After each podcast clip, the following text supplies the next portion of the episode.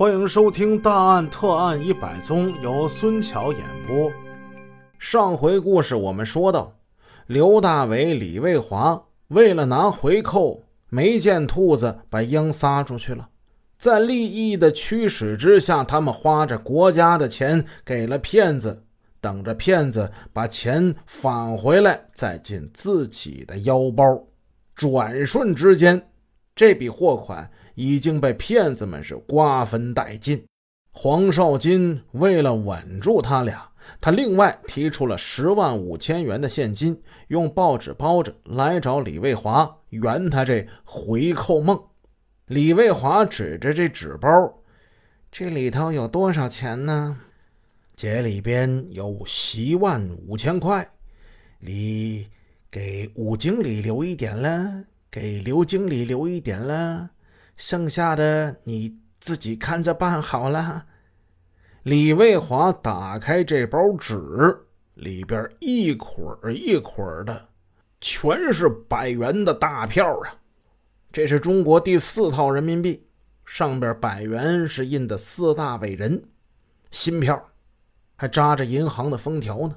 李卫华心花怒放，手突突突突突突突突直抖。他这辈子都没见过这么多钱。忽然之间，他想起来什么：“哎，少金呐，刚才有人从深圳给你打了个电话，让你马上去趟深圳呢。”黄少金脸上闪过难过的神情。“哎呀，我知道了，我叔叔在深圳出了车祸，我得去看他一下。呃，我先离开几天啊，过两天就回来。”啊啊，是吗？出车祸了？那那你赶快去吧。李卫华将黄少金给送到楼下，正好遇到刘大为手提着半瓶啤酒回来了。他喝的已经是醉眼朦胧了。哎，你们这是去哪儿啊？黄少金讲了叔叔发生车祸的事然后朝着李卫华眨了眨眼睛，语意双关的就跟刘大为说。哎呀，刘经理呀，一切办的事我都已经办好了。那个，嗯，在在在李老弟那里啊。刘大为明白什么意思了，喷着酒气啊，好，哎，知道了啊。呃，那你走吧，再见。黄少金心想，这个刘大为徒有其表啊，酒蒙子。眼睛都喝离了，我往这边走，他往那边挥手。他打了一辆车，坐了上去。当门关上以后，黄少金暗骂一句：“妈的，东北人太好骗了！”原来那个所谓深圳的电话是他安排同伙打的，以便脱身。在骗子们的分赃中，谭光业分得了三十六万元。仅次于刘亚松，黄少金分得了二十四万五千元。黄少金溜回信宜之后，用其中一部分赃款打发了邓金福、梁光启、黄海东、梁迎强等人。这几个人在这次的诈骗之中都多多少少的出了一些力，特别对介绍表妹周莹莹有功的河东。黄少金从赃款之中拿出一点四万，也谢了他。大骗子们都吃饱了，小骗子们却不太满足。比如说这个黄海东，他觉得自己干了事不少，但是分的太少了。黄海东究其打手，要找黄少金拼命，还要再分点吓得黄少金带着老婆孩子跑到东莞长安镇，不再敢露面了。说完了骗子，咱们再说说李卫华他们。李卫华先后收到黄少金送来的回扣，共十五万五千元，他心里美滋滋的。那齐刷刷一捆一捆的大面额钞票，现在是都归他所有了。有了钱，就可以有高档家具，有时髦的服装，丰盛的筵席，再就是年轻漂亮的女人。玉龙船的生意做成了，公司里上上下下都知道自己露了这么一回脸，经济上一下子就富了。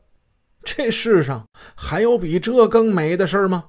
收到第二笔回扣款的次日一早，李卫华将七万元现金又以母亲的名义存进了储蓄所，剩余的三万块他留在了身边。下午，刘大为正躺在床上休息，李卫华从皮包里取出了一捆钞票，把这钱扔给了他，一万块。这这钱呢，是黄少金给的。刘大为接过钞票看了看，嗯，又点了点，他明白这是给他的回扣，啥也没说，把这钱就给收下了。刘大为、李卫华向谭光业支付货款之后，从一月二十三号到一月二十五号这几天，他们唯一的事情就是等候修改后的信用证。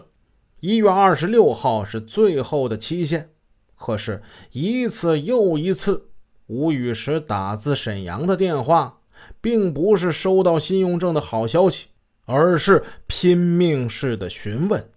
刘大为、李卫华坐不住了，这俩收了黑钱的人像热锅上的蚂蚁，他们连连打电话、发传真给刘亚松，刘亚松不露面给黄少金，黄少金也消失了呀！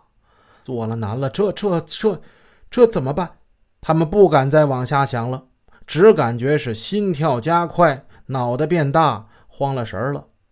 刘大为忽然想起来，过去在业务交往之中结识了一个香港某公司的郑太太，哎，何不请她到顺进贸易公司代为了解一下情况呢？哎呀，以前怎么把这人给忘了呢？哎呀呀呀！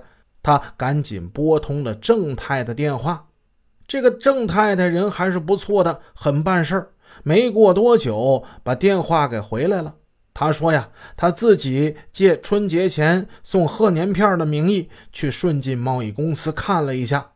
这个顺进贸易公司坐落在香港的贫民区，他租用了写字楼的一间房子，使用的电话呢也是单元楼口放置的一部公用电话。